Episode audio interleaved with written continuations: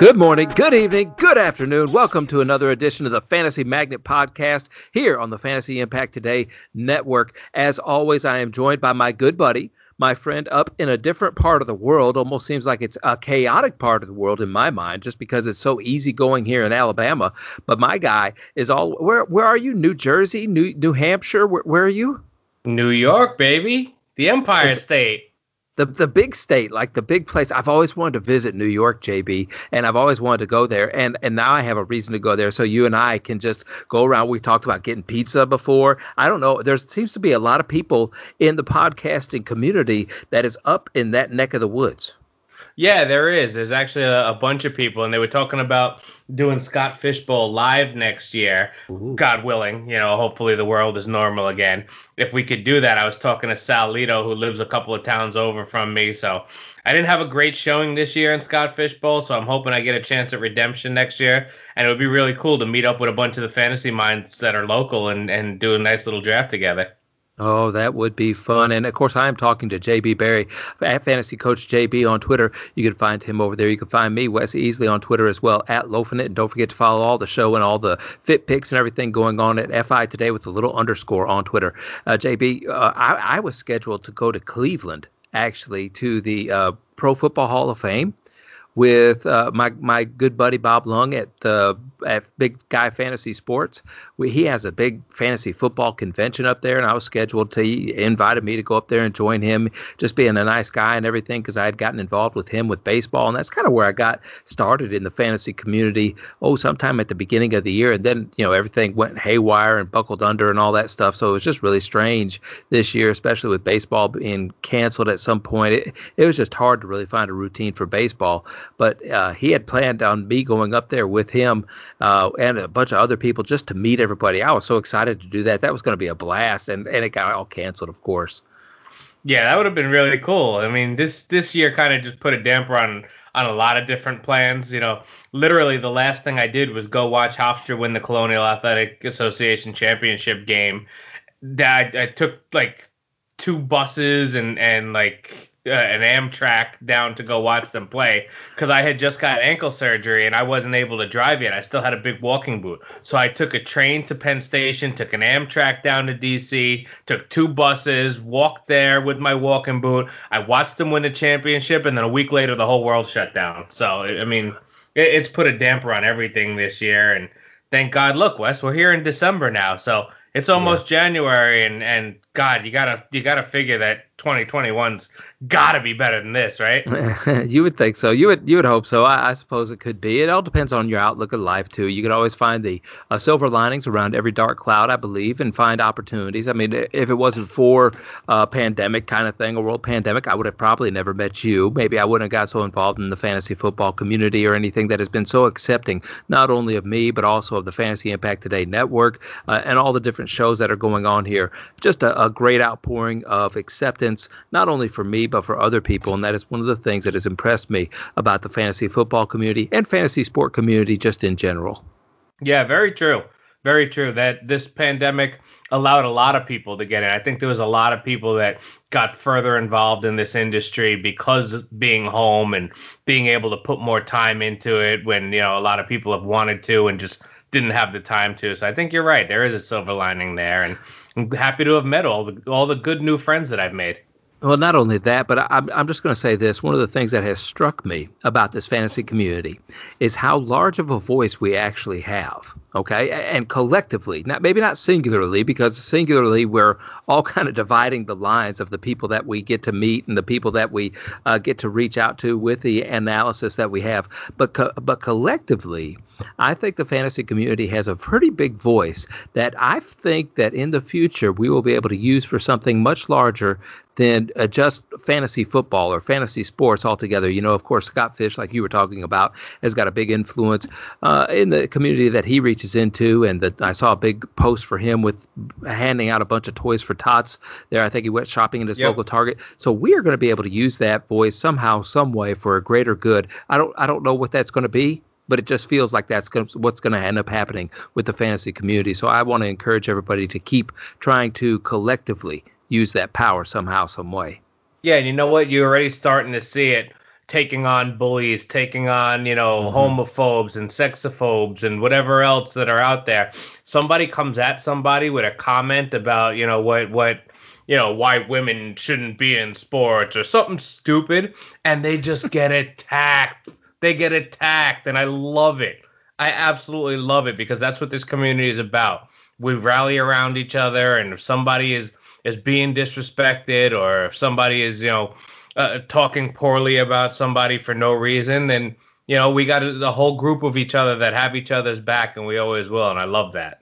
And not only for those reasons, but uh, I, I, know that there's been people who have um, from the from the outside. Let's just say some from the outside, some fans of others who maybe get burned one week because of one person's analysis, right, of what they think is going to happen, trying to predict the future, and they get it wrong, and all of a sudden, you know, they're getting blasted for some reason of just getting, uh, you know, whether or not Derek Carr had a good game last week, you know, and yep. and look, it, that's the thing about uh, being an analyst is that we can't get all everything right and we're not going to get everything right. All we're doing is looking at it. We're we're not throwing darts. Maybe we are a little bit better educated than other people are because we're trying to study these things. We're trying to listen to other people. We're getting input from all different kinds of sources, and that's what fans turn to an analyst for. Is that they have already done the work, and so now we're trying to put it in a nice little package for them. But that doesn't mean it's always going to be accurate.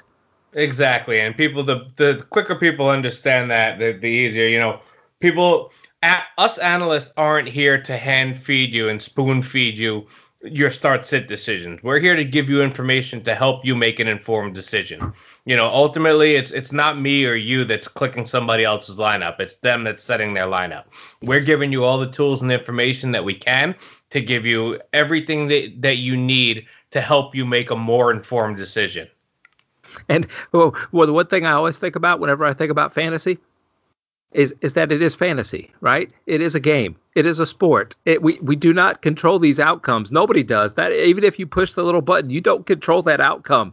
Whenever you do it, yep. all you can do is make the best decision that you possibly can make at the time and hope that it gets followed through by the players or anything like that. And even that, you know, you don't want to start attacking players either because they performed poorly one Sunday. Look, they're they're trying to do the best that they can to, possibly, unless maybe they're a New York Jet, right? Then maybe they're not.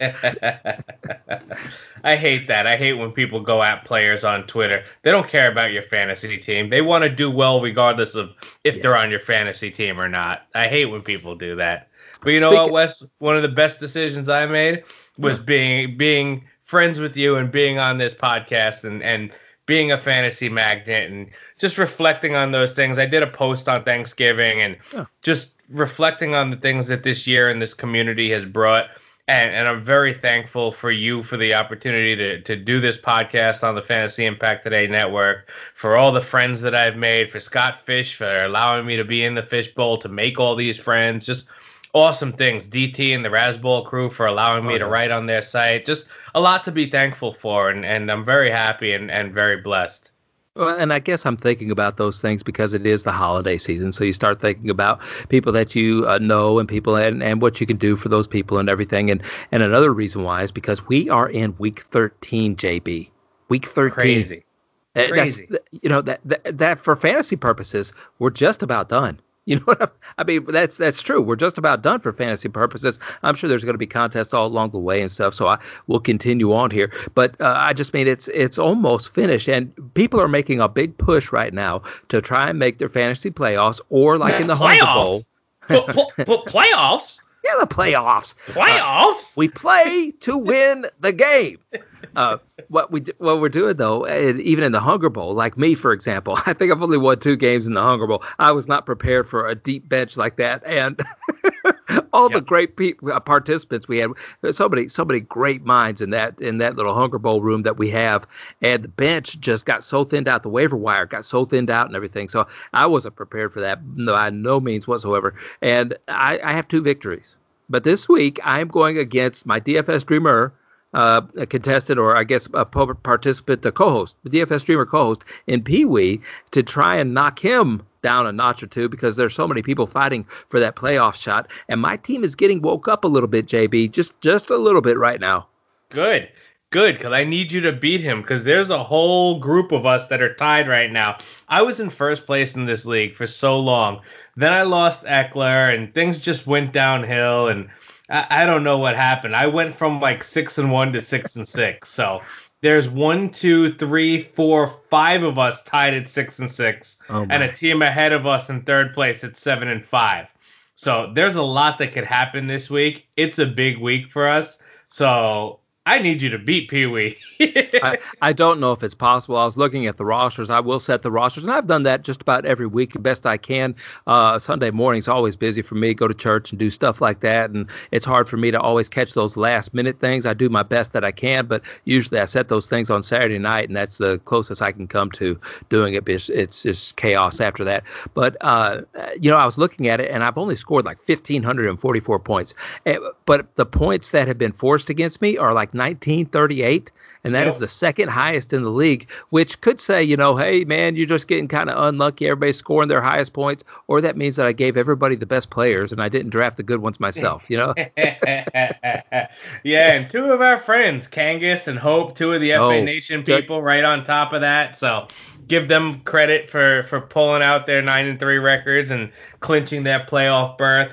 And real quick, I just want to give a, a happy birthday shout out to my boy Mike Trump. He's a, a listener of our show every week. It's his birthday today, so I wanted to wish him a happy birthday because I know he'll be hearing this tomorrow. Oh, uh, can we?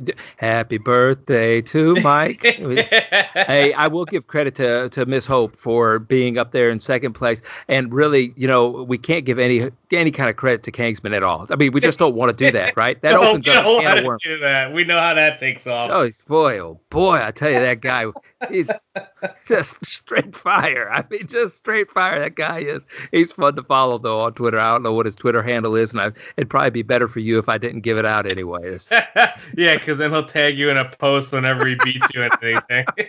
and he'll jiff you like crazy. You know, it'll just get you. It'll just get you. But congratulations to Miss Hope anyway. dude. At Kangasman underscore FS if you want to see his shenanigans.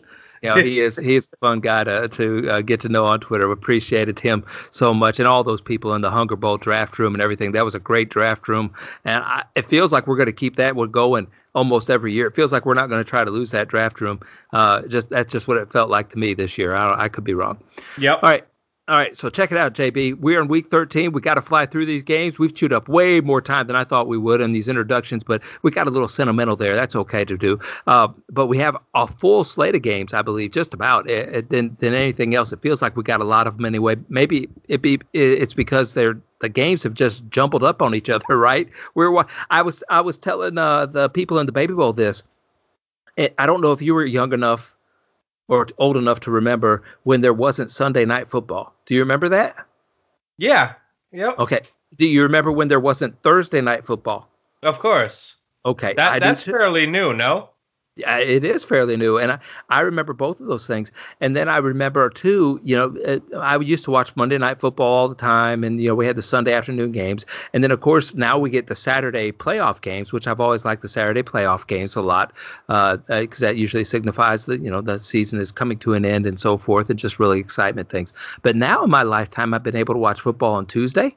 I've been able to watch football on Wednesday afternoon, which I never thought I'd be able to do. So I'm still missing the Friday for the bingo card to be able to fill out the bingo card. I'm missing a Friday, and I don't know that we would ever be able to get it at any other time other than this year. So I'm kind of rooting for a Friday NFL game at some point this season. That would just make the clean sweep of all the days of the week. Yeah, absolutely, absolutely. It's it's just been so weird, man. And now they they've made now this week we have two Monday night games, we have a Tuesday night game, and it's just such a weird year. Like I feel like uh, I've been so thrown off this week because we just finished week twelve yesterday. I know. I know.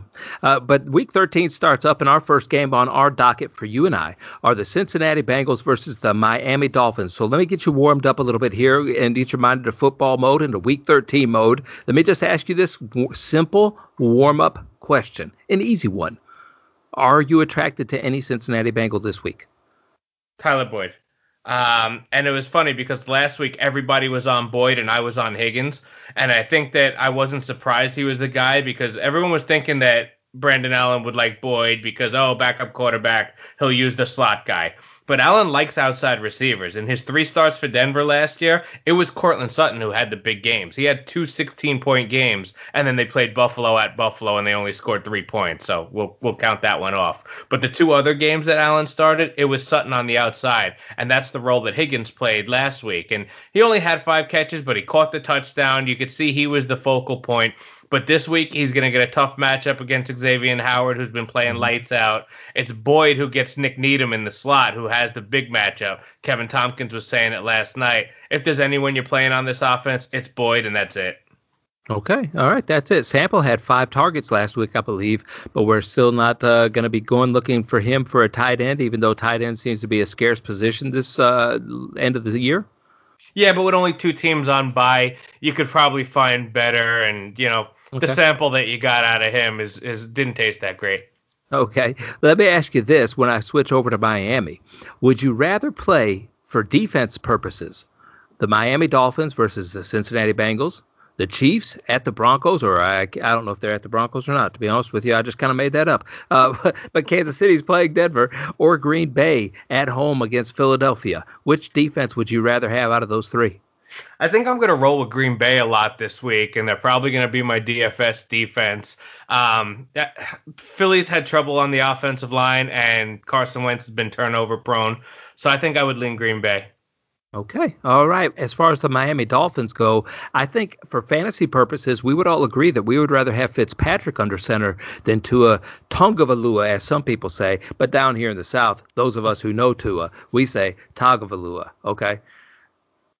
Yeah, I mean, uh, for fantasy purposes, we definitely would rather Fitz be out there. You know, he's a gunslinger. He's going to get the guys involved. If you're a, if somebody who's starting Parker or Gesicki, you definitely want you'd rather Fitzpatrick under center. From a football watching perspective and from a organizational perspective, you want Tua under there because they made the decision out of the bye that they were going to go to Tua. Now with them keep floundering and when they took him out of the game saying Fitz gave him the best chance to win in the fourth quarter, like now you're just messing with this kid. You have you drafted this rookie to be the face of your franchise and to be your future franchise quarterback, and now you're messing with his psyche. So I don't know what I think I, I've said it before. I think I like Brian Flores and he's been a pretty good coach, but he's really mishandled this quarterback situation. Yeah, maybe so. I, I think that uh, they're doing a good job there, so maybe we're not able to see everything from the outside in. But yeah, if, as far as a wide receiver goes this week, are you attracted to a DeVante Parker? If uh, Fitzpatrick is there, I suppose you're not really attracted to any of them if Tua's under the center. Yeah, if Tua's under center, I'm going to kind of back off. If Fitz is out there, I'll play Parker and, and Gesicki. Okay, Parker and Gesicki. All right. What about the backfield for the Miami Dolphins? Uh, I know Ahmed is, is getting is trending in the right direction, but aren't they going to remove Gaskins off the IR? And if so, are you willing to gamble on Gaskins, who's had a good year this year? Um, against Cincy, I want to. That's the thing. Like, I wish they had a bad matchup this week because mm-hmm. Gaskin is trending towards coming back. So I was reading something today that said he's moving closer to a return. So I think Pro Football Talk put that out. So I think he may return this week. And I wish that they had a tougher matchup so I could bench him. If he does play in this juicy matchup, you might have to flex him. Right. I, I, you know, that's the one thing I think about. And I guess I would want to start if both of them are healthy, but only one of them is declared to be playing. I'd want to start any running back not named Breida anyway, as as far in the backfield of Miami is what I would want to do. So that that's the uh, uh, thing I'm looking forward to do in Miami. Hey, we got Cleveland and Tennessee. A battle of the RBs, JB. These guys, man, this is going to be a good one of those old running back kind of style games, which I'm really looking forward to with Nick Chubb. And I guess King Henry is what everybody wants to call him. I personally want to call him Vulture Henry because he's vulturing all the touchdowns that Jonnu Smith gets at the goal line, JB, and that's just not really fair in my opinion. Get out of here with that. Right now, I'm hitting you with my favorite GIF, which is the guy waving his hand with the FOH underneath it. That's what I'm hitting you with right now over the air. So I don't want to talk Jonnu Smith getting vultured by King Henry. This is King Henry's team. King Henry's season. You know, as soon as the weather turns, that's when he kicks it up a notch. And now we're in December, which is where he goes off. He's got this matchup. This is probably his toughest matchup, and then mm-hmm. he's got three cake matchups after this. So anybody who's rolling with King Henry that that you know has them in it as you know think about it. If you had like the five or six pick, you were mad that you didn't get one of those top backs, and then you ended up with Henry, and now he's gonna smash for you in the fantasy playoffs. I, oh, I yeah. love him this week, and I love him for every week going forward for the rest of the year. Yeah, he's probably jumped into the top five of next year's drafts, I'd imagine. You know, you just think about the running back situation and everything that it is and how desperate people are for running backs. And I think Derrick Henry not being injured, uh, just being able to have all those touches and not letting people down week after week, I, he's got to have moved into the top five for next year. Yeah, absolutely. He'd probably be at that four or five spot next year for me, I would say. Uh, you know who concerns me now? And of course, we're starting Chubb, we're starting Henry, but Kareem Hunt, who I really thought wasn't going to take a big hit after Nick Chubb came back. Man, his his carries are down, his snap percentage is down, but the thing that concerns me the most are his receptions are down. And maybe the game script hasn't been really friendly to him, but Nick Chubb has caught a couple of passes where where Hunt hasn't, and I'm really thinking about sitting Hunt in every place I have him this week. Yeah, I mean it's tough to trust them, and, and you also got to keep in mind the three games before last week with those poor weather games, yep. wind and rain and whatnot. So they really didn't throw the ball a lot at all. But yeah, I mean it's it's Chubb that's the lead back and Hunt that's the one B. So you know I think he's gonna be more valuable than a change of pace back that you see in other places. But he's not gonna be a, a lock and load play. He's more of a flex than an RB two at this point we said last week if Jarvis Landry doesn't do it, then you can drop him, right? Because there was all the talk about being able to drop uh, Landry if he wasn't producing or anything like that, and people were wondering what to do. Well, guess what, JB? He, he did, did, it, last week. yeah, he did it last week. Uh, I think the team will have to run to win this week. So I'm just curious: Are you attracted to Jarvis Landry? I guess at this point we're not sitting him, right? Yeah, I think Tennessee's secondary can be beat. So especially out of the slot. So I think that I would start him. Desmond King is definitely a beatable slot cornerback. So I would play him this week as, you know, a wide receiver, low end wide receiver two, high end wide receiver three. In that tight end perspective of everything, you I know your feelings on John Jonnu Smith. You don't like to start him unless you just absolutely have to. And what about you think about Hooper though for Cleveland? Last week he only saw two targets, but man, he's one of those nice names that you want to put in your lineup. Yeah, you know what? I wanted to really get behind Hooper once they lost Odell because I figured that the volume would be there for him. But it just hasn't been, Wes. So I'm a little nervous with starting him because he's not getting the volume you expected. You know, you looked at him as okay, now he's going to be the second in targets on this team or the second focus in the passing attack. But it's already a low volume passing attack. Uh, Landry's going to catch his, the bulk of the passes. Hunt's going to get his. Chubb's going to get a couple now. And those outside receivers are going to grab a few. So, I mean, Hooper falls into that regular tight end category where you're getting three for 32 and you hope for a touchdown. And what about A.J. Brown and Corey Davis for the Tennessee Titans? Is that good matchups for them this week? Both of them have been able to produce week in and week out for you from a fantasy perspective. Yeah, I love them both this week, and I didn't realize how explosive AJ Brown is. I mean, I oh, yeah. I never watched him enough to see exactly how explosive he is. He's one of those guys that you know he, he gets a ball in space, forget about it. He could go. He could go on any given play. So he's become a must start, you know, low end wide receiver one at this point. And I think Corey Davis is a lock and load wide receiver too. And and it's yep. it, it so weird that I'm saying this December 3rd, 2020, that Corey Davis is a lock and load wide receiver too. But did you realize that in every week that he's played except for one, he's scored double digit PPR points? Yep. Yeah, that's no, what you want. That's mm-hmm. exactly what you want. So I'm putting him in my lineup, and he's probably going to be in most of my DFS lineups this week too at a good price tag. I can't say that I blame you. I think eh, AJ, I think Brown has been watching Derrick Henry stiff arm too, by the way, and just trying to emulate that whenever he's on the field. that dude's a big dude, man. Hey, let's move on to our Detroit Lions versus the Chicago Bear game. At Detroit Lions, of course, they are under a new regime. Mike Patricia got fired last week, but that hasn't changed Golladay's status. He's still going to be sitting on the sidelines. But, but Mr. Swift has been activated off of, I guess, the concussion protocol but uh, I think Adrian Peterson said the kid just hasn't looked right ever since he got a concussion. I didn't hear that. Did he really say that? Uh, yes, yeah, I know. Or did he just I, want to start? I saw I saw a report where it says Peterson said he just doesn't look the same, and uh, so I, I imagine that was uh, Adrian Peterson saying something like that, or maybe Adrian Peterson is trying to sabotage the room so that he could play. Because without Akiem Hicks on that Bears uh, defensive front, it really seems like uh, anybody can run against them, just like uh, Aaron Jones did last week. Yeah, and if if Swift does play, which it looks like he's trending to play, I, am definitely going to be starting him. I think that he, he's got a great spot against this Bears defense. You have to run on this Bears defense. Their secondary is pretty good, especially with with Golladay dealing with that hip and missing practice again today. It doesn't look like he's going to play. So I don't think they're going to have much success in the passing attack. You're going to start Hockenson. You might start Marvin Jones, but that's about it. I mean, I, I don't really trust Stafford in this matchup, so I would want Swift to be the guy that I start on that team. Okay, I me too. I think that that really narrows that team down a lot. As far as Chicago goes, Mitch looked okay.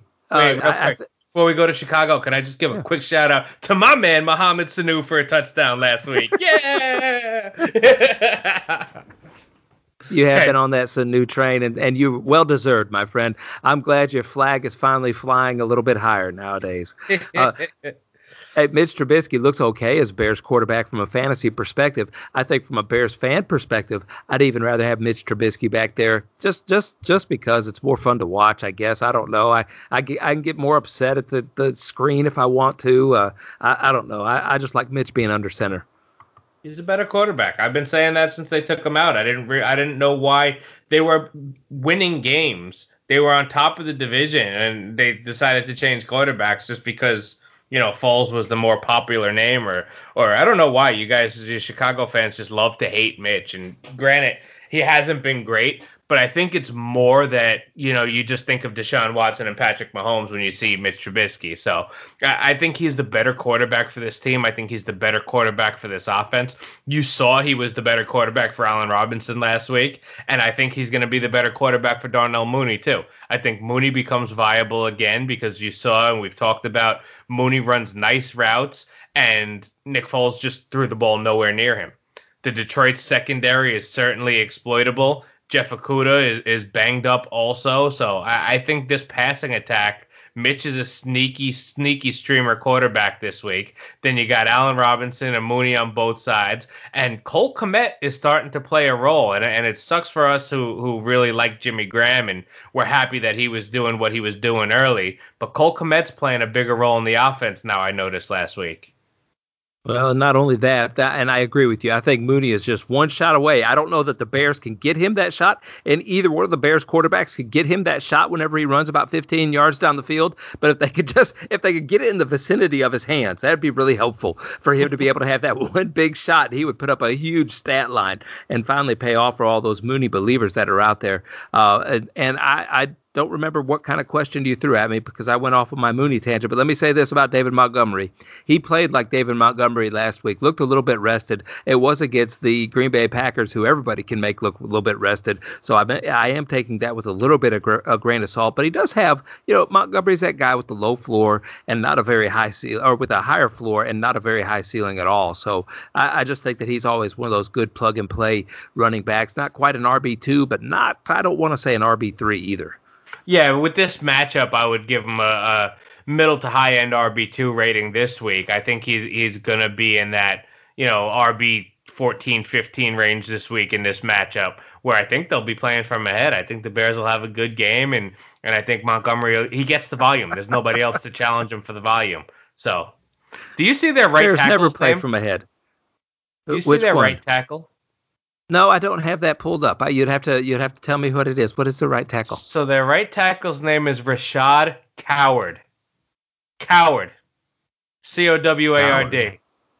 That's but you that's can't bully good. him because it's not like you could call him a coward because he's six five three twenty. no, you better not do that. Not to his face, anyway. Speaking about bullying, I don't know if you caught this or not, but Nagy, of course, you know he's been. I've been saying that they that he was going to get fired. I really thought it was going to be last week because the Bears did kind of lay down and the defense didn't put up any effort. And I was going, to see there, I, I told everybody what these Bears were going to do, and then Nagy came out last week after the game and just lit into them lit into the Bears, said they had no heart, they didn't play with any kind of soul, no passion, that they really had to look at themselves in the mirror, that kind of speech. You know what I'm saying? Yeah. And uh, I am really curious as to what happened. And by the way, did you see the injury report today for the Chicago Bears? No. Mack Mack hasn't practiced the last two days, so I I think I might be getting my oh. answer right there. You know there what I mean? Go. Like, yep. Uh, so I'm curious to see what happens because if they lose to the Detroit Lions, I'm sorry, I'm giggling now. That'd I'm be just, rough. Uh, yeah, I, I, can't wait for the drama. All right, Indianapolis versus the Houston Texans, JB. Indianapolis is banged up. The O line's banged up. The D line's banged up. Rivers is banged up. I don't know what to think about the Indianapolis Colts, uh, but the good news is Taylor is back off of COVID. Uh, would you rather play in this game? Because it is against Houston, and Houston's got some good offense, and they're going to put up numbers. Would you? you think this is a Taylor game, or do you think this is a Nyheim Hines game? Probably a Taylor game because I think that they realize, and I hope that they realize, because the two games that they gave him the volume, and he had over 20 touches, he's had good games he's a volume running back. He thrives when when he gets into a rhythm and he's getting the carries and he's getting the work and he's gotten over 100 yards the two times that they've given it to him. So now that he's back in a game that they should be able to run the ball against Houston, Houston's very weak against the run. I mean, Houston's secondary is terrible too, and now they don't have their best cornerback because he and uh, he and uh, Will Fuller decided to break the rules and now yes. are both suspended for the rest of the year. So I want to play the passing game. I want to play Michael Pittman Jr. because you know I love to target Vernon Hargreaves, who now is their best cornerback, which is so laughable. So I want to target the passing game. I want to play Rivers. I want to play Pittman. I might even want to play Ty. But I think Jonathan Taylor gets the workload in the backfield. So I, this could be a good team to stack this week. It might be uh, really, and and even Mo Alie-Cox or any of the tight ends have got a good matchup. I just don't know which one to play. I don't know which one is the guy. I, I, I don't know, and that I wish I wish they only had one tight end. Yeah, me too. Me too. We talked about Trey Burton a little bit yesterday on the Fighting Chance pod, and and Kev loves him because of his usage. But he only caught two and three balls the last two weeks, and yeah, he caught a touchdown each of the last two games. But it was on two balls and on three balls. He's thrown a touchdown. He's run for a touchdown. So they find ways to get him in the end zone. But if they're at the 10 yard line and throwing a fade, it's going to be Mo Alie-Cox who's boxing out a, a, a cornerback to, to score that touchdown. So he's a, I, I he's know, a big a man. He is. He's a big man. Uh, hey, so who are you attracted to for Indianapolis? Who would you want to slap into your lineups? You can't sit any of those guys that you mentioned, I suppose. To me, Nyheim Hines is really going to be game dependent or script dependent, game script dependent. And if it's going to be a passing game, I think you can go and lean on Hines a little bit more.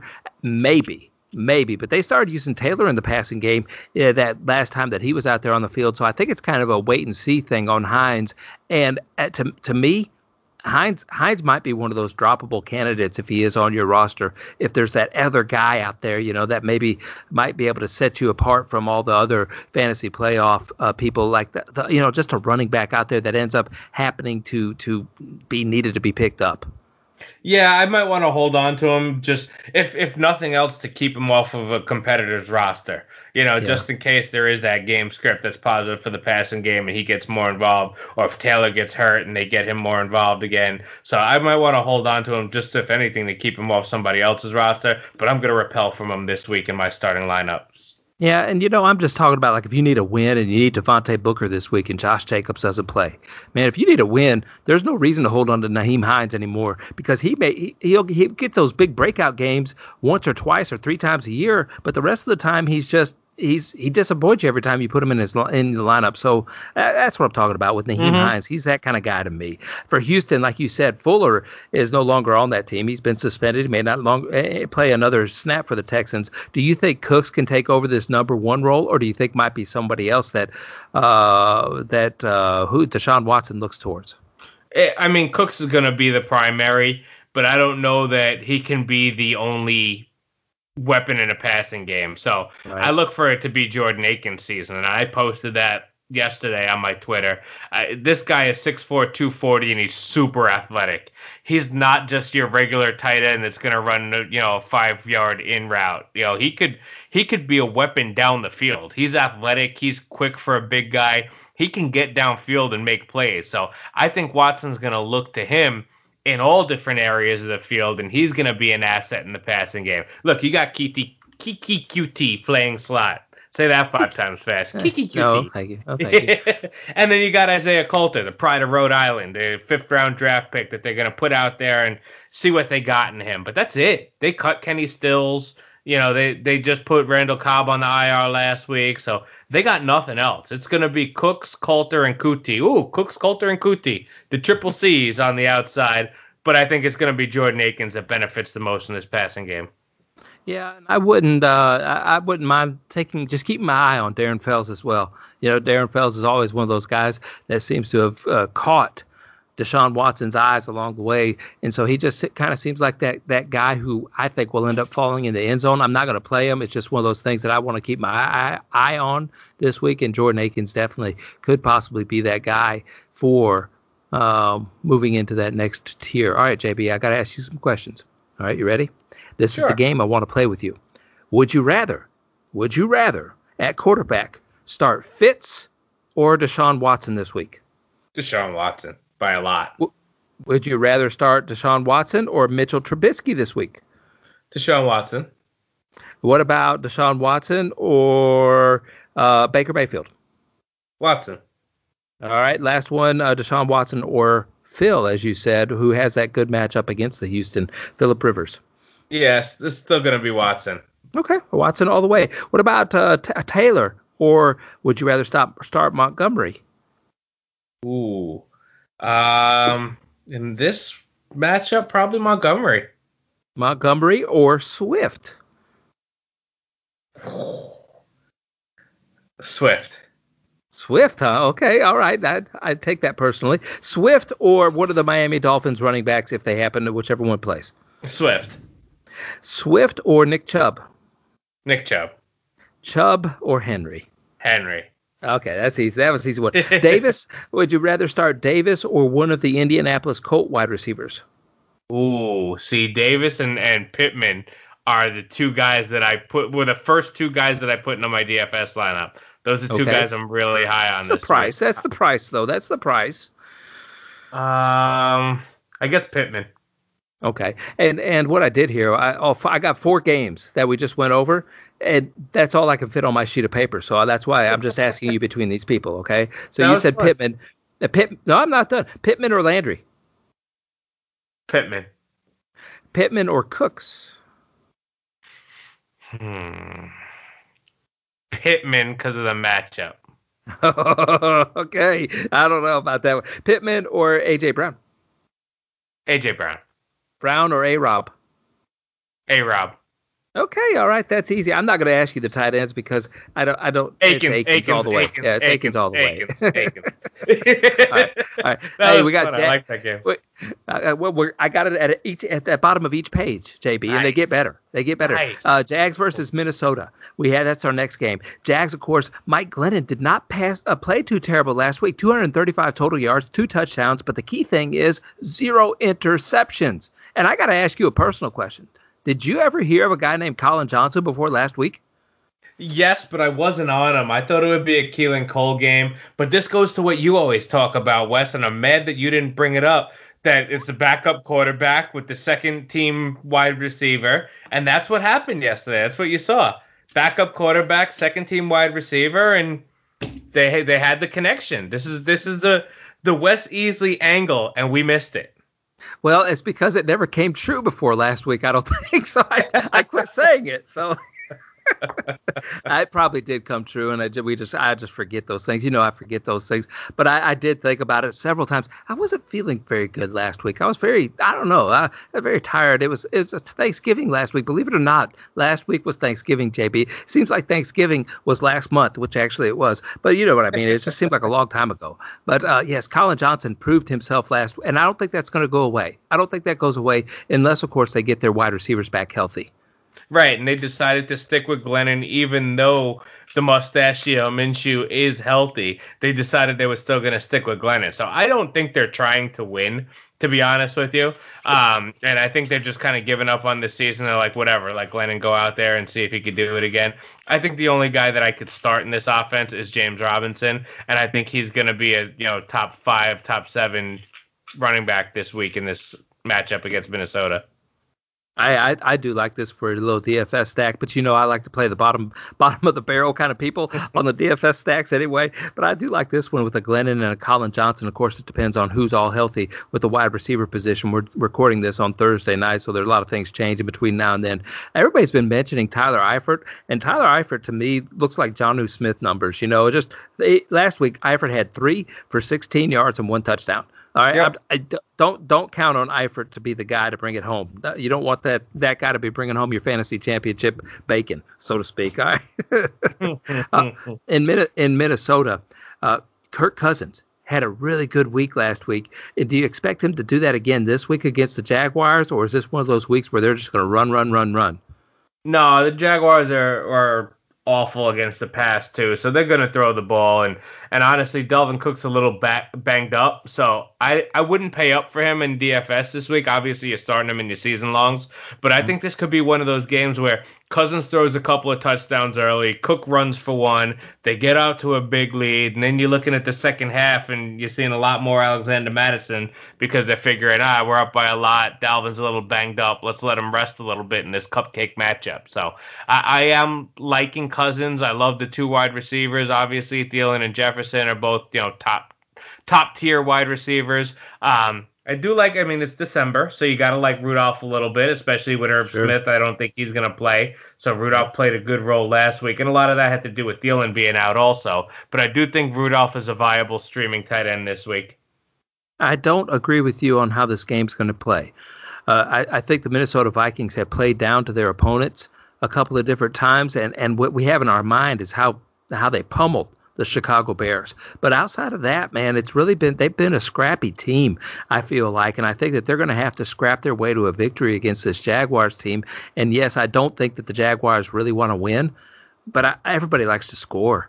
You know, everybody likes to score points. And this one, I'm not going to say it's going to become a shootout, but I could see this one needing to be, uh, they're going to have to, have, lean on Dalvin Cook pretty good to be able to win this game, I believe, uh, just to let the, the clock grind out. But I do like what you said about Kirk Cousins finding those wide receivers a couple of different times for touchdowns. All right, the Raiders against the Jets. Boy, the Raiders were just terrible. That was a complete car wreck last week, I believe. Wasn't it, JB? Ah, I see what you did there. Thank you, thank you. but they had a real big stinker against Atlanta. Uh, do you think that they'll be able to bounce back this week? Yeah, they got to bounce back this week. I mean, they're such a Jekyll and Hyde team. You watch them two weeks ago, and they they took Kansas City to the edge and, and almost beat them for the second time this season. And then they came out and completely laid an egg in Atlanta last week. So it's kind of a Jekyll and Hyde team, but what a perfect get right spot against the Jets this week. So I think that See they ya. do get back in track. I, you know, the Jets obviously are another team that's not trying to win. So I think that they definitely get back on track. Jacobs is a little banged up. You mentioned that earlier. I don't know if he's going to play or not. Um, but the passing game, I think Carr wants to get the passing game going.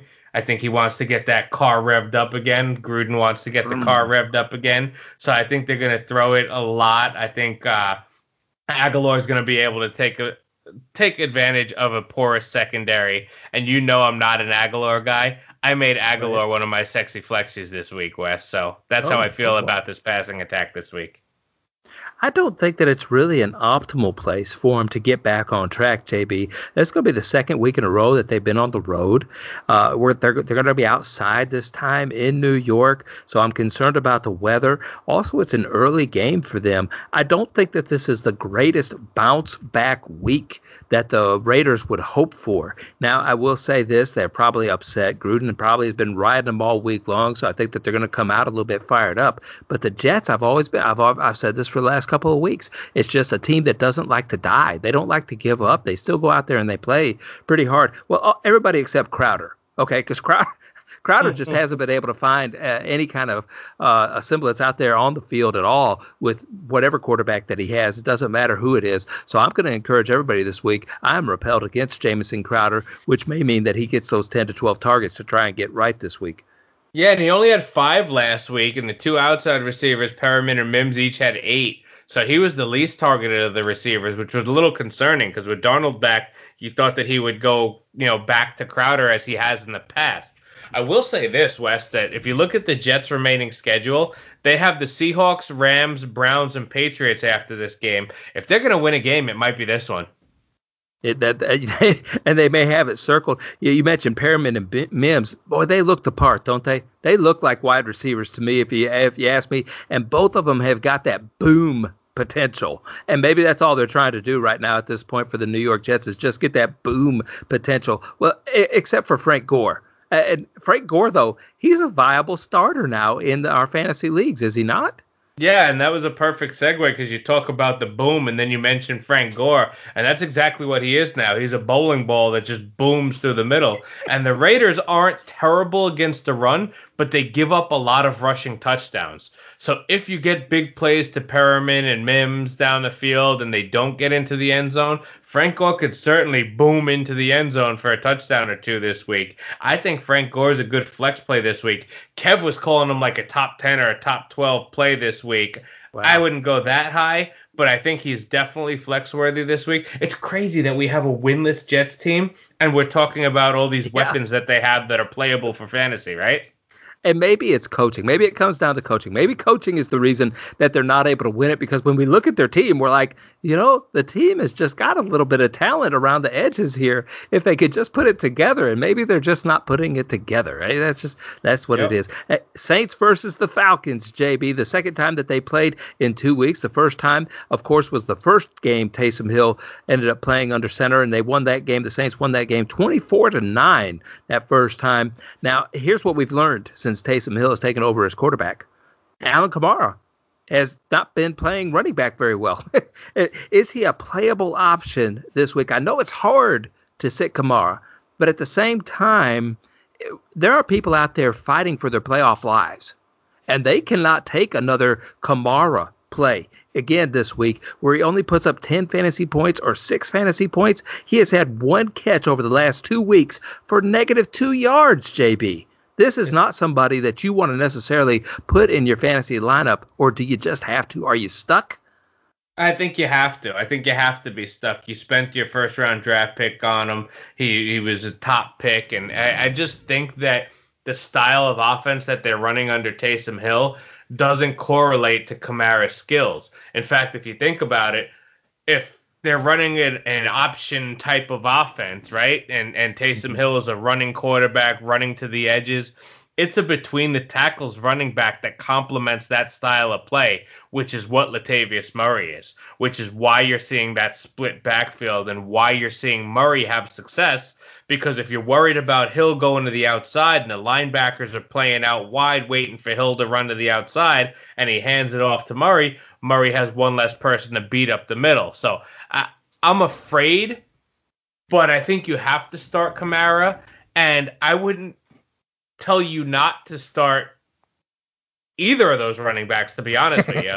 Yeah. I mean, I think both of them are playable. Murray is definitely a flex option, and and Kamara, I don't think you can call him an RB one anymore, but you can't not call him an RB two. No, and, and I think when it gets down to the goal line area, you know, inside the five, that they are going to put Kamara in there because they, they do want to keep him happy. And touchdowns keep people happy. Okay. And we've been saying that all year that Murray was the running back and Kamara was the other back, you know, the, the explosive back, the outside edge back. And that just happens to fall into Murray's play. You're kind of stuck with Thomas, too, at this point, aren't you? You got to play Thomas as well, uh, not but not exactly expecting great big things out of him and Taysom Hill. I actually think in this matchup this week, look, Taysom Hill only threw for like 78 yards last week, but we can't really consider last week a football game. It, was more like an Army Navy game when you think about it. You had Taysom Hill, who's like a running back running the offense on one side, and then for Denver, you had a practice squad wide, wide receiver running the offense. So it was really like an Army Navy game. It wasn't really a football game. I think Hill's going to throw a little bit more this week, and Thomas runs those short intermediate routes, has a good matchup against the weak Atlanta secondary. So I actually think Thomas has an RB one, uh, a wide receiver one week this week. Okay. All right. Well, I believe you on that. As far as the Atlanta Falcons go, are you attracted to Ryan this week, or do you expect a similar outcome where I think he threw two interceptions against the Saints last time?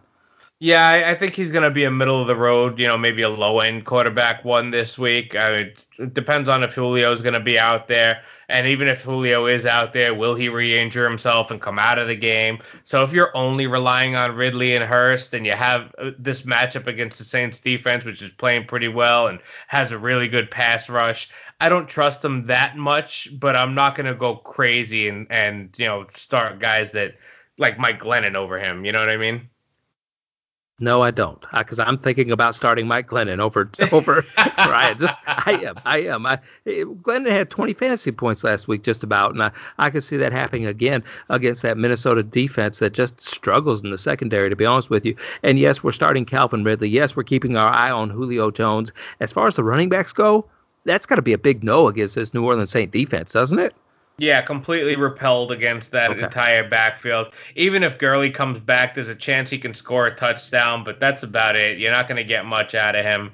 Repelled by Brian Hill. I think our boy Coop said something, uh, posted something yesterday, how Brian Hill, going back to last year, is literally the worst pass blocking running back in the league, like rated last of last of all the running backs in the league at pass blocking. So that's why you saw some more Ito Smith last week. They shared carries 50 50. I think it will be Hill that leads the backfield in carries if Gurley doesn't play, but I'm not trusting them and I'm repelled by that backfield. Yeah, I was really happy to see little Ito Smith finally get his run this year. All right, I was really happy about that, but it, that's not going to happen this week. All right, the Rams versus the Arizona Cardinals. The Rams, of course, their backfield always seems like a mess. Are you believing in Akers or no? Yes. Yes, yes, in. It, I mean, he had six. He's had six. Uh, one of his carries was 61 yards, so that means on the other eight carries he gained 23 yards. JB last week. Yeah, but it looks like they're handing the reins to him. It looks like they're giving him control of the backfield. Okay. That's not to say that the other guys won't be involved. I think you'll still see a little bit of Henderson in there. I don't know that you'll see much Malcolm Brown in there, but I think it's going to be a, a changing of the guards to Akers. He's going to be the lead back there and I, think that he could have a successful week this week against Arizona. We always say yes to the Woods or Kupp question. You know, who are you going to start, Woods or Kupp? Yes. Yes. Uh, Woods Woods seems like he has the highest floor out of both of those guys, though. And I'll even say this: Josh Reynolds, of course, we throw him in there as well, and we would say yes, you got to start Josh Reynolds probably as a wide receiver three or a deep flex person or something like that if you're just kind of desperate in those measures. But uh, to me, Woods has got the highest floor out of all those out of all those wide receivers. Yeah, I, I, Woods and Kupp are pretty similar, and that's why you know if you look at like DFS builds, they're always very similar in price as well. You know, they both have uh, a, a high floor. You know, they both get plenty of targets. But Woods, I think, would be the primary wide receiver, and that's why he gets a slight edge. Whereas some would say in a PPR league, or if you're playing DraftKings, which is a full PPR, then maybe Kupp is more of that PPR receiver. But I think this week, Wes, I'm sticking with all three of those options in the passing game. Mm-hmm. I think this is going to be a high scoring game. I think they're going to need to score points, and Arizona's defense is certainly beatable. They've played better. The safeties are really good, and and you know obviously you got Peterson and Kirkpatrick who are are good cornerbacks. So their defense has been playing better, but I think with this wide receiver core, they are beatable. I got it on my notes here that they should be able to move the ball. So that's what yep. I was looking at after I dissected everything. As far as Arizona goes, Murray is really struggling right now. Really struggling right now. And so I don't know how hurt that shoulder is. Everybody's saying that that shoulder has got to be a little bit hurt, that he's really babying it, that he slid instead of going after a first down rushing last week when it looked like, you know, he could actually rush for the first down, but he was really protect, protecting the shoulder. So he went ahead and slid right before the first down was there. Um, I just, you know, Brett Hundley, He's the one of the backup quarterbacks. So is Chris Streveler. I, I wrote that down. Streveler. He's one of the backup quarterbacks. If you're in one of those deep leagues like we are in the Hunger Bowl, it may be a good idea if you have the roster spot to pick one of those guys up to put him in this high-powered Arizona offense. And JB, I, I you know the only person I think I can start in this lineup, and I know we're kind of stuck with Hopkins, but the only person I think I would really feel comfortable right now starting for the Arizona Cardinals is Kenyon Drake. Little but you Kenny. know, I, you know, I you know I like to burn the bridges real fast. so correct me if I'm wrong with all that. No, you're not, and, and I think that on top of, I think you're absolutely right in your assessment that they're trying to protect that shoulder. I think they see playoff aspirations and want to make sure he's healthy for it, so they're they're running him less and by them running him less, that means they're running Drake more. And ever since Drake has come back from his injury, you've seen him have a couple of good games. He's getting the carries, he's getting the volume, he's he's running pretty hard from what I've seen. So I think he's definitely a startable. And you know, Drake is almost at that low end RB one, high end RB two area right now for me, especially while they're babying Murray. Yeah, I cut him. So it doesn't matter. he's he's dead to me, JB. He's dead to me. All right. Hey, hey, here's our little would you rather. Quarterbacks. Would you rather have Glennon or Darnold this week? Glennon. Oh wow. Uh, would you rather have Glennon or Carr? Carr. Carr or what? uh, Murray? Right there. Oh, Murray. Yeah. Murray. Murray. Murray or Hill? Murray. Uh, Murray or Goff? Murray. Wow. Murray or Cousins? Against Jacksonville. Ah, Murray. Murray. I gotta. I gotta go Murray. See, I, I put Murray there in the middle because I think that's what all of our hearts will say, and I want to say that too because he's really carried me in one of my leagues. But on, and when he put up an eight fantasy points last week, I'm like, Yep. okay, this isn't this isn't trending well. I got to start looking for a quarterback, right? And so I'm looking for a quarterback, and I'm looking Mike Glennon. No, Wesley, you cannot do that, Wesley. No, No. Wesley. And you know what? I you you have Murray as a top three quarterback for like the last eight weeks or whatever, and I don't have him in the top three this week, but I can't move him out of like the top, you know, let's call it top seven. And I don't think any of those guys that you just named are going to be above him. Okay, bold move or you go home. That's in the fantasy playoffs. You either got to play bold or you go home. Uh, that's all I got to say about that. So I'm really thinking about Murray right now. I think I gotta I gotta find a roster spot. and Nyheim Hines might be my guy that I end up cutting and finding a quarterback just to carry me through the fantasy playoffs. I got to look at that a little bit deeper. In a I'd rather get knocked out with Kyler Murray, who got me there, than to get too cute and get knocked out because I started Mike Glennon in week 13. Okay, well, that's fine, JB. You can watch the rest of us from the couch then. hey, running backs, uh, Gore or Kamara? Ooh, I can't believe that th- I, I have to think about that. See, I can't that- believe that I have to think about that. No, yeah, yeah, Uh, yeah. Kamara. Okay. I'm giving you a second because you're regretting that decision right now. I, can tell. know because I think that Gore is gonna have a good game, and I don't know that Kamara is, but I don't know that I have it in me to say yes. I'm gonna start Frank Gore on December of 2020 over Alvin Kamara. I can't do it, Okay, all right. Uh, but we'll I wouldn't Kam- be mad if any of our listeners do that. no, I no, and that's it's it's a great question. It's a great thought. Kamara or Murray? Jesus, Wes. Um, Kamara, All right, Kamara or Drake? Drake. God, Drake or yes, get Jacobs? Yeah, I know. Drake or Jacobs? Drake. All right, uh, and then and then Drake or Robinson. Robinson or Cook because both of those guys were right there, top tier. Well, Robinson, and then uh, Robinson. Robinson. Robinson. All right, all right, all right. So be it. Uh, then you get to the wide receivers in this little uh, four four game slate. I don't know whatever I, I'm calling it here. Any? Would you rather play any Jacksonville Jaguar or any Raider? Agholor. Okay, Agholor. Any uh, Raider or any Jet? Agholor. Okay, any Raider or any Cardinal? DeAndre Hopkins. Okay, and what about any Cardinal or any Ram? DeAndre Hopkins. DeAndre Hopkins. Okay. Uh, would you rather play? Okay, so so DeAndre Hopkins all the way. See, yeah, boy, JB, yeah, I, I can't trust him. I just can't trust him. I'm so quick to cut the cord. I'm so quick to cut the. All right, Thomas, or would you rather have Thomas or Julio Jones if Julio Jones was healthy? Thomas, because I don't Thomas, know this. Because I can't trust that Julio stays healthy. Very good. That's a great point. That's a great point. Uh, Thomas or Ridley? Thomas, because Ridley will probably see a lot of Lattimore. And would you rather have Thomas or Thielen? I'm hooked on a Thielen. I'm hooked on a Thielen. oh, I got a big Thielen. uh, Thielen or Jefferson? And this was a question that I was asking myself this morning when I was playing with my really? DFS lineups. Oh, um, me. Didn't mean to interrupt your little playing of DFS lineups. um, both of them this week against the Jaguars, I think, are going to score. Okay. Um, I guess I'll say Jefferson just to be cute. I think you always score whenever you're hooked on a Thielen. All right, best tight end in this group. Do we have one? Uh, Taysom Hill. That's the best tight end. yeah. yep. Yep. Exactly. Um, I, I, I guess Hayden Hurst.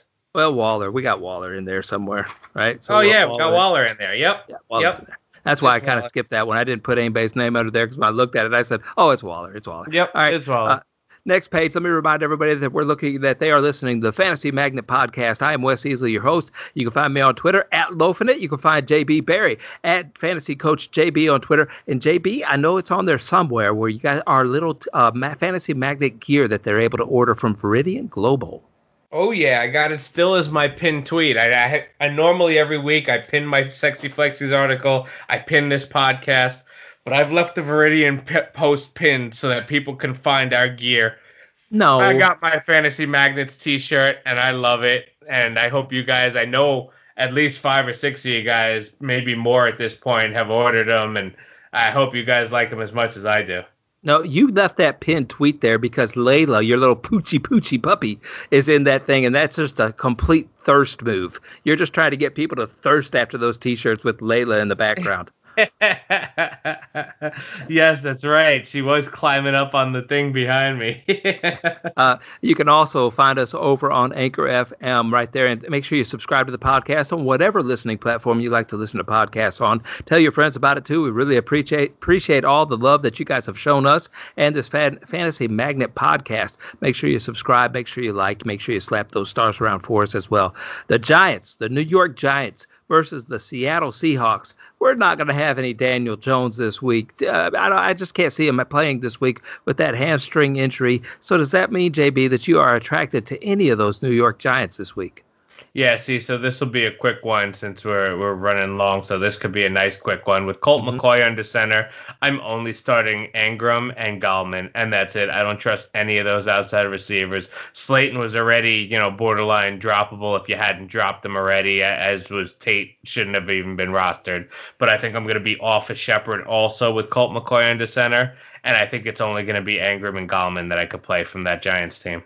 Okay, I'll say Golden Tate is one of those sneaky guys because he actually got like I think six targets with Colt McCoy under center last week after he took that took the realm. And I don't know, maybe he's just looking for him. I don't know. Maybe they maybe they had cup of coffee in 1984 or something back in the day. I don't know what it is, but it just looked like he was kind of looking for Golden Tate. So I will put that out there. If if you happen to get in that cheap DFS slot and you're like, man, I just don't know who to put in here, Golden Tate might be one of those little flyers. But I, I, I say that, well, and they ain't gonna they're not going to find the end zone against Seattle, so never mind about well, that. yeah, that's the thing. That's the other part of it is that Seattle's defense, which was pretty poor at the beginning of the year, has done a complete 180. And I think once they added Carlos Dunlap to that team and they got Jamal Adams back healthy, the defense just has really woken up and has been playing really well. Their linebackers, we know yes. Wagner and Wright are awesome, but Dunlap bringing the pressure, and Adams also brings the pressure and, and roams that that secondary. I think that defense has really taken a step forward, and I think they'll be able to take advantage of Colt McCoy. I definitely agree with you. Last week, Carlos Hyde out touched Chris Carson. Maybe my bold prediction will come true, but I don't think that it actually will. Chris Carson just looked like he needs to ease into things. This almost looked like a uh, preseason game to me for Chris Carson. Would you agree with me, or is Carlos Hyde taking over that backfield? Definitely not. Uh, well, don't laugh at me. That's my bold prediction.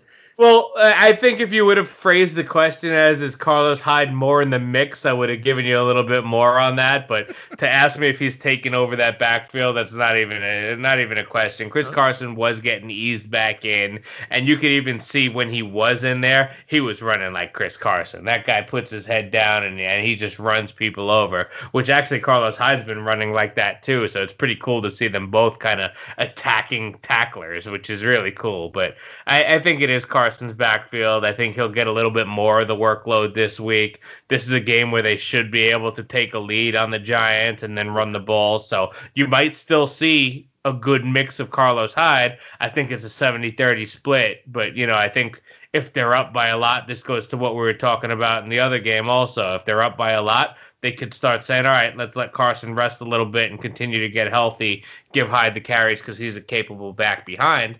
But I think I what I'm looking for in this matchup, Wes, is is DK Metcalf against Bradberry. DK Metcalf's a beast. He's been squaring off against some of the best cornerbacks in the league and taking advantage of them. Patrick Peterson, Darius Slay. He's had these tough cornerback matchups, and he's just a cyborg from another planet that's able to take advantage of these matchups. And I'm really, really want to watch this Metcalf Bradberry matchup this week. That's going to be fun. Yeah, it almost looks like their Seattle Seahawks are out to prove a point about.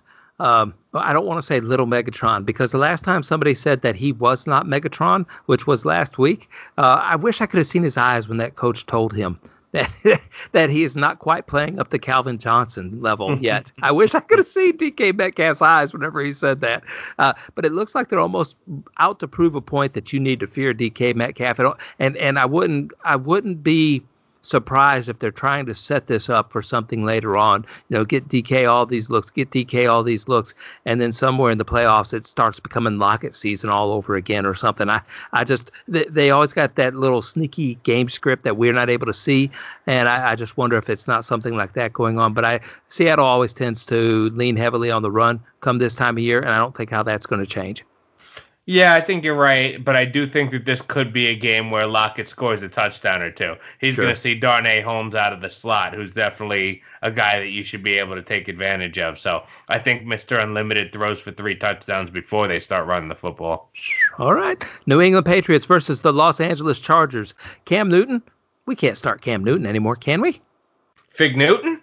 Yes, Fig Newton. I don't know. I mean, maybe this week because no, it, it, come this, on. But this Chargers team, West, they, they their defense finds a way to lose games every week. this uh, is their offense has been awesome, and what do they Glennon. have? Glennon. Glennon. I'll take Glennon over Newton this week. you just love you just love that overgrown mozzarella stick, don't you? I don't know about that. Fooled. Uh, I was fooled by James White. I think everybody else is fooled by James White as well. I don't think James White is James White. I don't. I don't think that we can count on him to be James White. He didn't really have that many targets. He he scored like two touchdowns from one yard out or something like that. JB. It's just I don't know that we can count on James White to be James White of old. No, and you can't count on James White to score two rushing touchdowns ever again either. So yeah, I do think that it's Harris's backfield and and that White will get the passing down work, but I think that it's gonna be uh, Harris's backfield. I mean, Harris has shown that he could be the best back. He was a little bit banged up last week, so maybe that's why you saw a little bit more White. But uh, I don't know. I mean, I want to take advantage of this matchup against the Chargers defense that's been yeah. very generous to opposing offenses.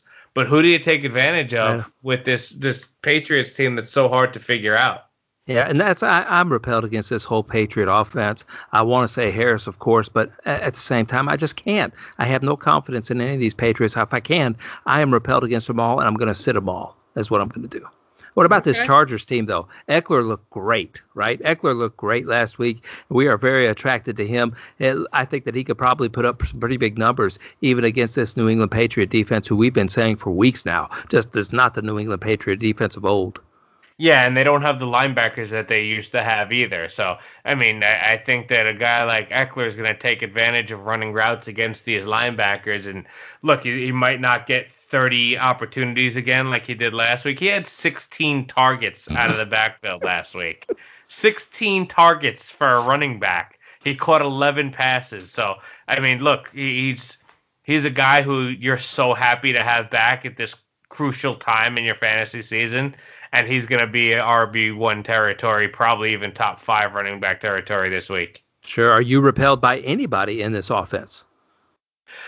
I'm gonna repel against Mike Williams this week because I think he's gonna be the one that gets a lot of Gilmore. I don't think Gilmore's gonna travel into the slot against Keenan Allen. Now, this Patriots team has shown to be able to be beaten by the deep ball, which should be Mike Williams. But if he's getting Gilmore, then I don't know that I'd trust starting him. But you might want to take a cheap DFS flyer on a guy like Jalen Guyton who could score a long touchdown. Hey, oh, okay. I'll take that under consideration by all means. All right, let's uh, look at this game Philadelphia versus the Green Bay Packers. To me, I know Carson Wentz isn't leading victories, but he's just not that bad of a fantasy quarterback for us, JB. Yes, he is. Okay, is he really? he is, and I don't think it's all his fault, Wes. I think a lot of it falls on that offensive line that's just not blocking for him. Um, he's got guys that he could throw the ball to, but he's not getting enough time to be able to read all of his reads. They showed a couple of times in last week's game where he had like there was one I remember very vaguely that Dallas Goedert run a seam route right down the middle of the field, and Wentz was looking at his first read, which I think was Fulgham on the outside, and he forced the throw to Fulgham when he had Goedert wide open, middle of the field, nobody anywhere near him, and he just didn't get to that read. He's shuffling his feet, he's locked in on his first read, and he's not reading the whole field. So that's kind of worrying me about him is is that between him not going through his progressions and the offensive line not allowing him to do that, I don't know that I could trust anybody in this passing game outside of maybe Goedert because he's such a matchup nightmare to opposing defenses. He did get bailed out last week from a bad fantasy game, I suppose, a little bit worse of a fantasy game by that late touchdown. Uh, but he finished with almost 20 fantasy points last week, 15 fantasy points the week before in against Cleveland in bad conditions, like we talked about, and then against the Giants, he only had six fantasy points. So maybe he has been a little bit rough. That was coming out of a bye week, though, JB, against the Giants, and the Giants have just been straight fire, baby. Uh, but I, I will say I don't I don't necessarily trust Carson Wentz but I think you could do worse, like Cam Newton possibly. All right, uh, for Wentz, this this it, they got to hand the ball off more too. I don't know what they're doing, not getting Sanders involved, but last week Green Bay made Montgomery look fantastic fantastic. And they maybe they've been resting up Sanders just for this moment. Shouldn't this be a big Sanders week? Yeah, I have Sanders as as a high end RB one this week. In fact, I I'll go out on a limb and say that he probably finishes in the top six or seven in running backs this week. I I have him up there with the likes of like Robinson and such this week. So I think of I'm starting. I started to build my DFS lineup, like I said, and it was Derrick Henry, James Robinson, and Miles Sanders in my flex, and then I'm building around there. And that's why you heard me talk about Pittman and Davis as my wide receivers, because I got to kind of save money a little bit with these running backs. But yeah, I think that Sanders does have a big week this week uh, against this Green Bay defense who, who loves giving up yardage to running backs. We will start any tight end uh, this week, but probably not any of the wide receivers. I'm not I'm not attracted to any of the wide receivers. Can I be attracted to Ertz or am I speaking wrong there? Um, you can. I just think it's gonna take. A, I'd like to wait a week or so to see if they get their connection back. Obviously, you know Wentz and Ertz have a great connection. They're good friends in real life.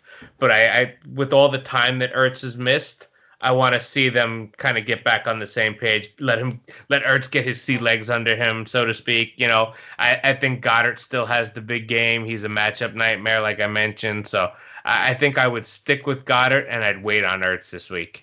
For Green Bay, I, I need we need to get Robert Tonyan endorsed by Funyuns because I just I like Funyuns. I don't dislike Funyuns at all. I like Funyuns quite a bit, as a matter of fact. And I just think that Tonyan is turning out to be a star from the tight end position. JB, he's giving you good fantasy numbers each and every week. Uh, tell me if I'm wrong. I'd like to because you know I'm not a big Tonyan fan.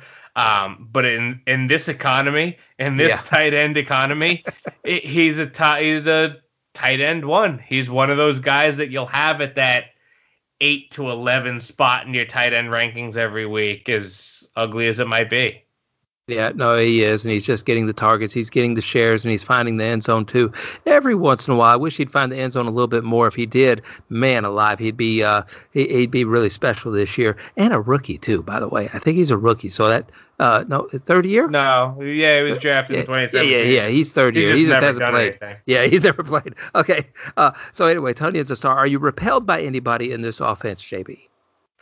Well, that's the tricky part, Wes, because like you're talking about Tonyan, and now they got Lazard back, so you you have all of these people that Rodgers could pass to, and mm-hmm.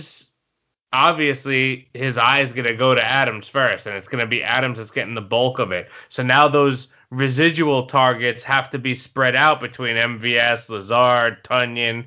So I don't know that there's enough volume for those guys with all the volume that Adams soaks up. So I don't know that I could trust right. anybody in that passing game outside of Adams, okay. but I do trust the running game. Okay, and and Williams is Williams kind of playable nowadays? He is. He's definitely flexible. I think that he's a guy that I would flex because he's he's playing more of a role. I, I would like it to be Aaron Jones's backfield, but for some reason it seems like they hate him and they yeah. don't want him to do well. Um, I'm still going to start him as an RB two, but I'll also start Williams as a flex. Okay. Uh, it was it was Aaron Jones' birthday, I think, this week. So just keep that in mind. All right. Uh, the Denver Broncos versus the Kansas City Chiefs. Woo! Those Kansas City Chiefs played really, really, really, really well last week. Denver is going to actually have a quarterback under center, but I don't know that I can have confidence of any of those quarterbacks under center this week. JB, are you up, attracted to any of them? No, um, I yeah. think I, I would be repelled by Lock, even though I, I like being able to play against Kansas City's defense, which is shown to be beatable. Mm-hmm. I just don't know that they're going to be able to take advantage of it. Look, they should be they should be down by a lot and throwing the ball a lot, so there might be some value there for guys like Jeudy who was still a little banged up, so I'm a little afraid to start him. Tim Patrick hasn't done much lately, so I'm a little afraid to start him. The only one that I might be able to start with confidence in the passing game would be Noah Fant. Yeah, I think Fant is one of those guys that you probably would like a lot. And the running back situation, hit or miss, right? I mean, if if you drafted Melvin Gordon, you got to play Melvin Gordon, but I'm not necessarily attracted to him, and I want to go out and grab him this week. Yeah, I think this is a week that I would be attracted to him. Actually, um, I think that he has the opportunity this week to take advantage of a a Kansas City defense that's beatable against the run, and his running back mate is banged up. I don't know if Lindsay's going to play. He's got a knee injury, so he may not even play this week. So it's going to give the volume also okay. to Melvin Gordon. So I would want to start him this week. I think that he's definitely playable, and that's why he was my other sexy flexy. Okay, all right, that's very good logic, and we're not repelled against anybody in this Kansas City Chief uh, lineup, are we? Nope, start them all. Oh, start. Yeah, How far can we go? Can we go Sammy Watkins? Yep. Can we go to Marcus Robinson? No. Okay. All right. So there there is a line somewhere, right? well, right. only because I think you'd have better options. Okay, I agree. I agree. I know what you're saying. All right. So for quarterbacks, let me ask you, uh, Herbert or Wentz? Herbert. Herbert or Russell Wilson? Mr. Unlimited. Uh, Mr. Unlimited or Aaron Rodgers this week? Ooh slightly Mr. Unlimited. okay. Uh, and finally, would you rather have Russ or Mahomes this week? Mahomes. Okay, that's that's hands down. That's all. I feel silly for even asking. All right, running backs: Gallman or Carson? Mm, Carson. Yeah, yeah. Okay, Carson. Carson or Sanders? Sanders. Sanders or CEH? Sanders. Oh wow, Sanders or Ekeler? Ekeler. Eckler, huh? Uh, and I have, uh, I don't even know who that last one is. It's Ekeler and somebody with a J. Jones. Uh, is Jones. it really Jones? Oh yeah, yeah, probably. yeah, Jones. Okay. Uh, probably, and I would have to lean Ekeler because he's he doesn't have Jamaal Williams. Okay. All right, yeah, I agree. And plus, those 16 targets were really nice. Wide receivers. This is a weird one. Metcalf or Lockett? I have to say Metcalf.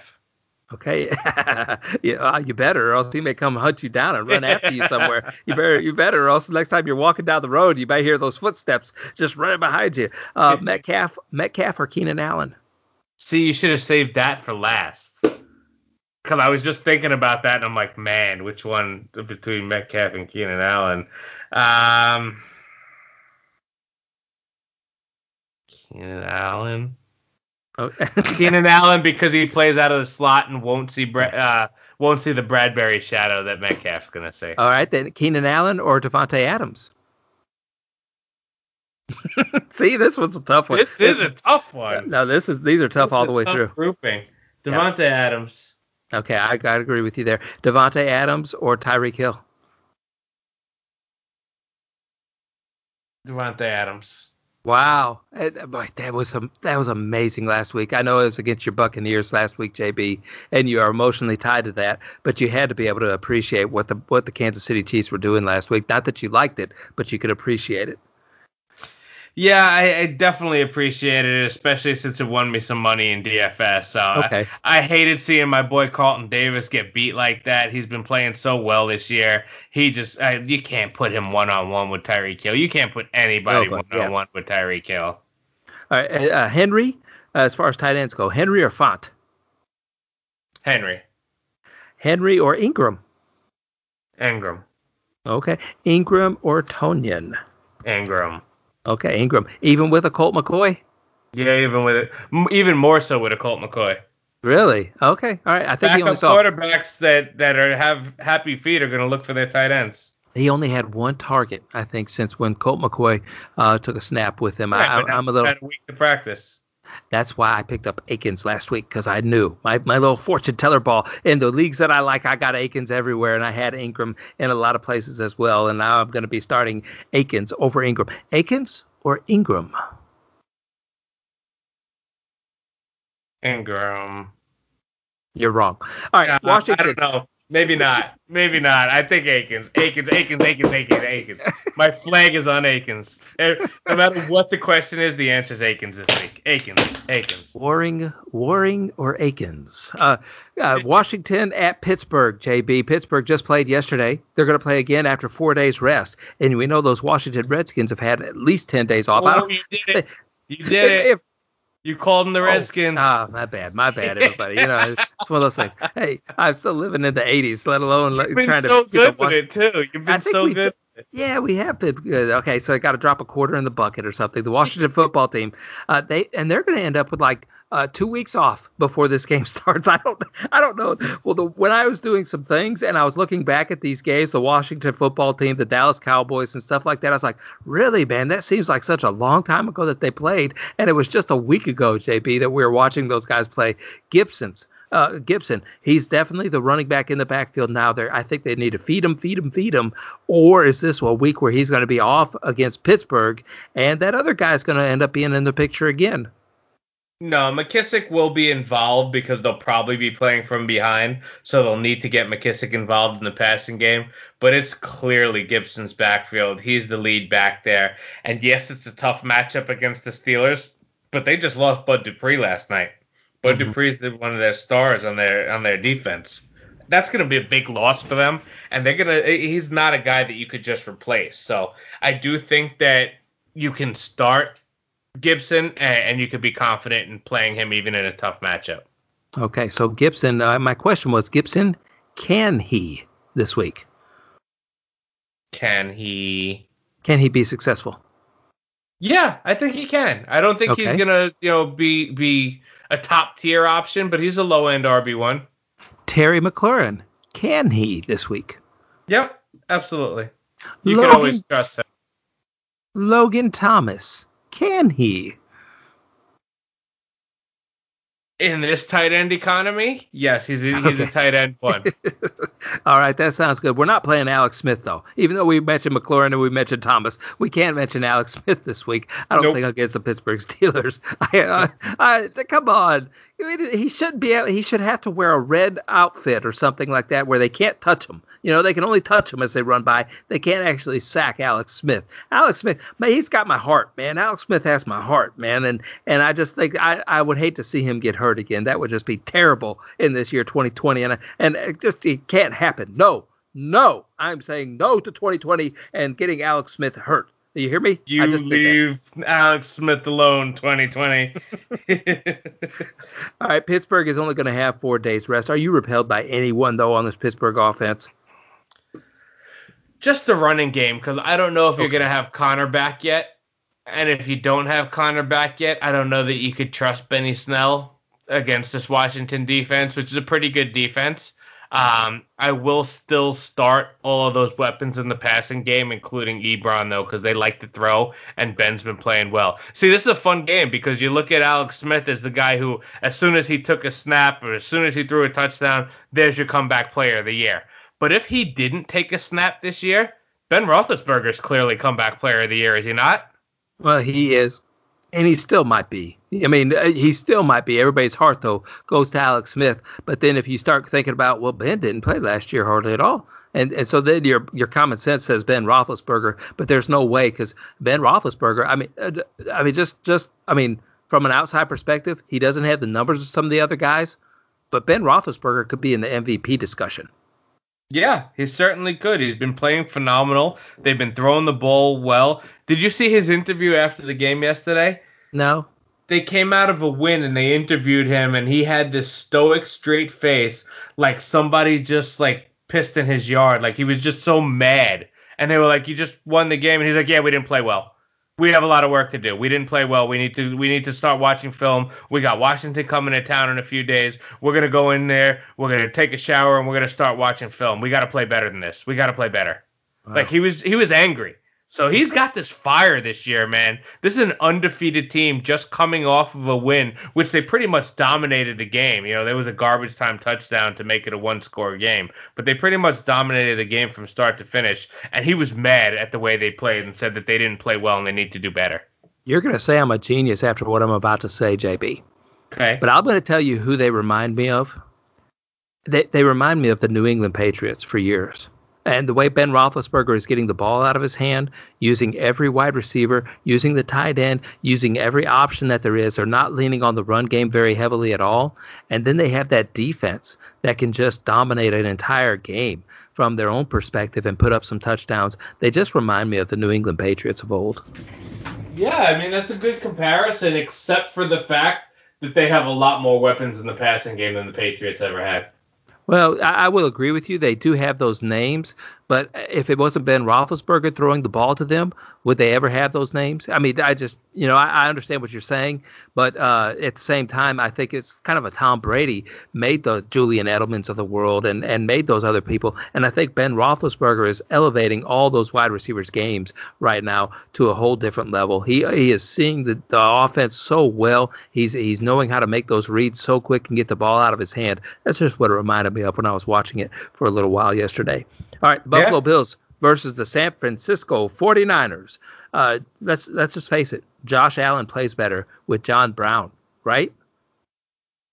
Uh, yeah, probably. I would say so well, its fantasy numbers kind of say that. Not that we could ever sit Josh Allen, but this San Francisco defense is just really tough this week, JB. Last week they played lights out against the Rams. Are you playing or are you attracted to Josh Allen in DFS lineups or Stefon Diggs? Or I know you're stuck with him whenever we're playing them in our regular season, but what about DFS? Yeah, in DFS, I'm probably going to be off of them this week. And I was on them last week, and it was a little disappointing. I, I think I'm going to pretty much stay away from this offense this week in this matchup. I think this is a a tough spot for them. I think San Francisco is looking at this like, hey, we still have an outside shot here. After they won last week, they're looking at this as if we could pull the upset here against Buffalo, then we can get, you know, Jimmy and Kittle back. We could still make a run at this. They just got Sherman back. So I think if they they played the way they did last week, they could win this game. So I'm a little bit nervous about this Buffalo offense. I'm not going to start the ancillary pieces this week, even though Gabe Davis and Beasley both did okay last week. I'm not going to start them this week. I'm going to start Diggs and Allen in my season longs because you have to. But even the backfield scares me because I was hoping they'd come out of the bye and kind of changing of the guards to Moss like some of the other teams did out of their byes. But you saw a lot of Singletary last week, and Singletary actually ran pretty well last week. So I'm gonna stay away from that murky backfield too, and I'm I'm gonna repel against this offense this week. I got to look at the matchups that they have in the playoffs, but the Buffalo Bills defense is coming around a little bit. So I'm just going to have to look at that because I know I expected more out of them going into this season. So I'm going to have to take a look a little closer look at that uh, after we get off the air. San Francisco 49ers. Deebo is an all go. What about Jordan Reed though? Um, he's playable. He's a, he's okay. he's a playable streamer tight end probably at that back end, like that, you know, that 12 range, you know, if a guy that you need to stream a tight end, he's playable. But I do like Deebo and I like Aiyuk is back this week also. So I would play those two and maybe Jordan Reed, and that's about it. Okay, and the running back. So you got to play Mostert, right? And what about if Jeff Wilson ends up being able to play as well? Do you got to play both of those guys? No, no, I'm repelled by Wilson. I would stick with Mostert okay. only because I think that uh, again, I think they could win this game, and you know San Francisco style is running the ball and throwing those short passes, so he'll get the volume. And that San Francisco defense is a good one as well. All right, for the Dallas Cowboys, no. Okay, uh, that was easy, JB. Let's move on to the Baltimore Ravens. I don't I mean, know. You, I don't know. I, I, mean, the red rifle looked decent. He's getting them the the pass catchers involved. I mean, it. Baltimore's mad, JB. Baltimore's mad. Baltimore no, is mad, but no. Baltimore, yeah, I don't know if you could trust Baltimore either. You know yeah. what I mean? I had well, I had no, I had no on both of them. To be honest with you, that was kind of my my punchline was both of them. Actually, uh, with Cooper maybe the wide receiver, I really think that uh, Andy Dalton loves to zero in on one of those wide receivers, and I think his name is Cooper. I, I just I think he's going to keep him happy each and every each and every game. Going to try to anyway.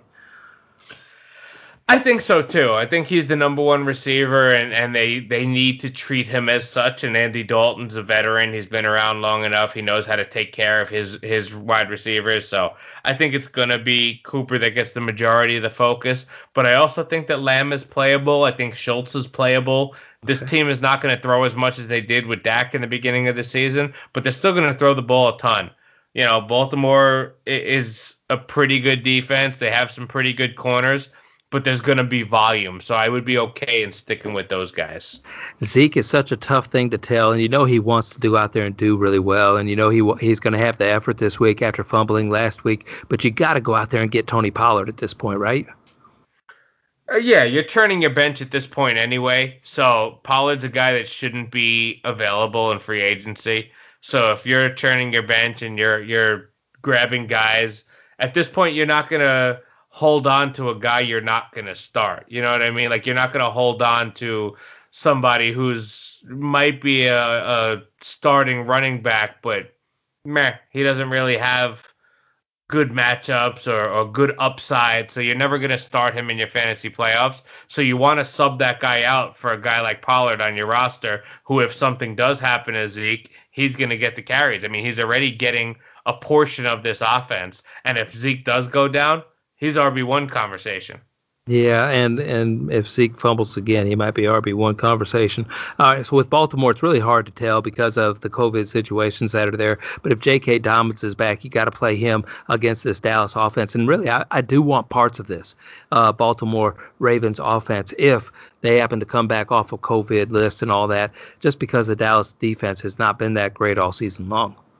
Yeah, it's a defense that you want to target and take advantage of, but you can't because you can't really trust this passing game. Lamar will most likely be back. I think he clears it in time, but I don't think Mark Andrews clears it in time for this game. So I don't think you're going to have Mark Andrews. And I don't know if you could trust Marquise Brown. I don't even want to call him Hollywood anymore. Yeah, he scored the touchdown yesterday, but outside of that long touchdown, he did nothing until the very end of the game where he catches a, touchdown from Trace McSorley. So I, I don't know. I I think that he could score this week against this defense with Lamar back.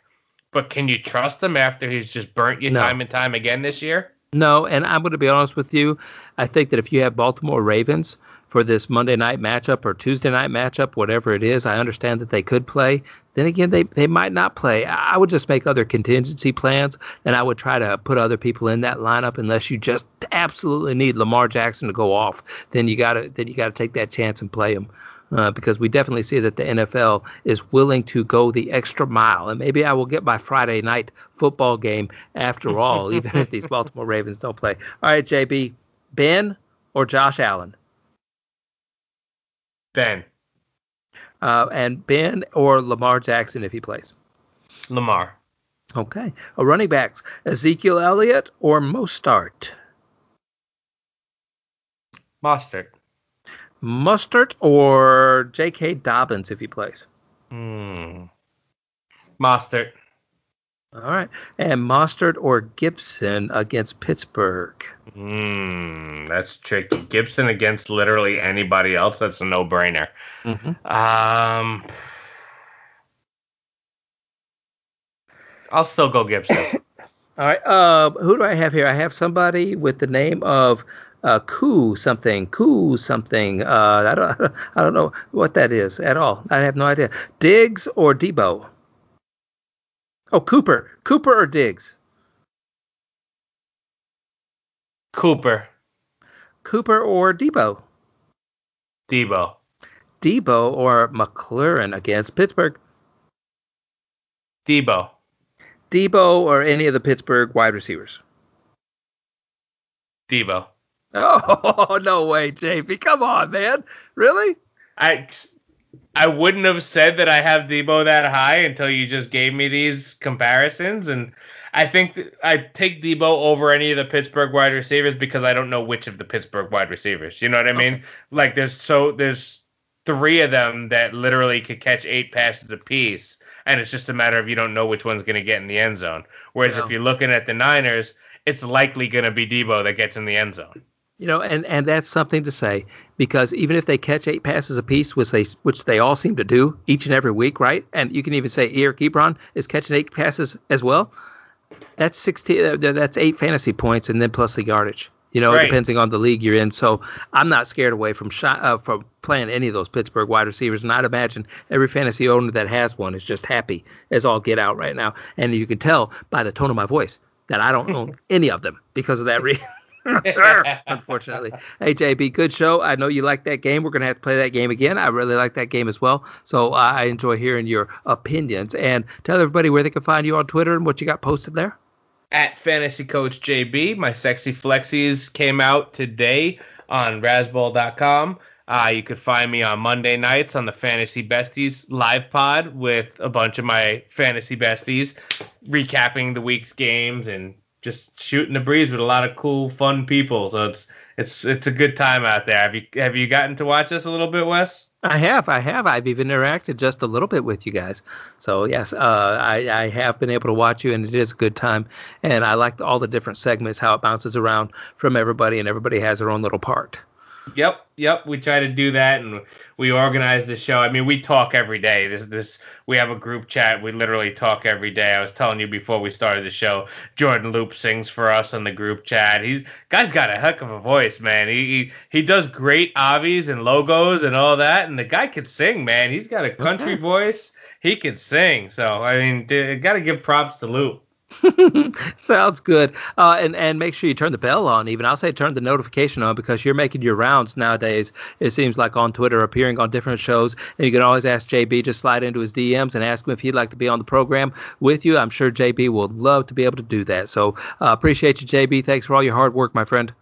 Appreciate you, my man. Always a good time at Fantasy Coach JB on Twitter. You can find me on Twitter, Wes Easley at Loafing It. Don't forget to follow the show at FI Today with a little underscore where we put up those fit crew picks or the fit picks each and every week, which I think we did okay on last week as well. We got some really good numbers as far as season long win totals and everything right now.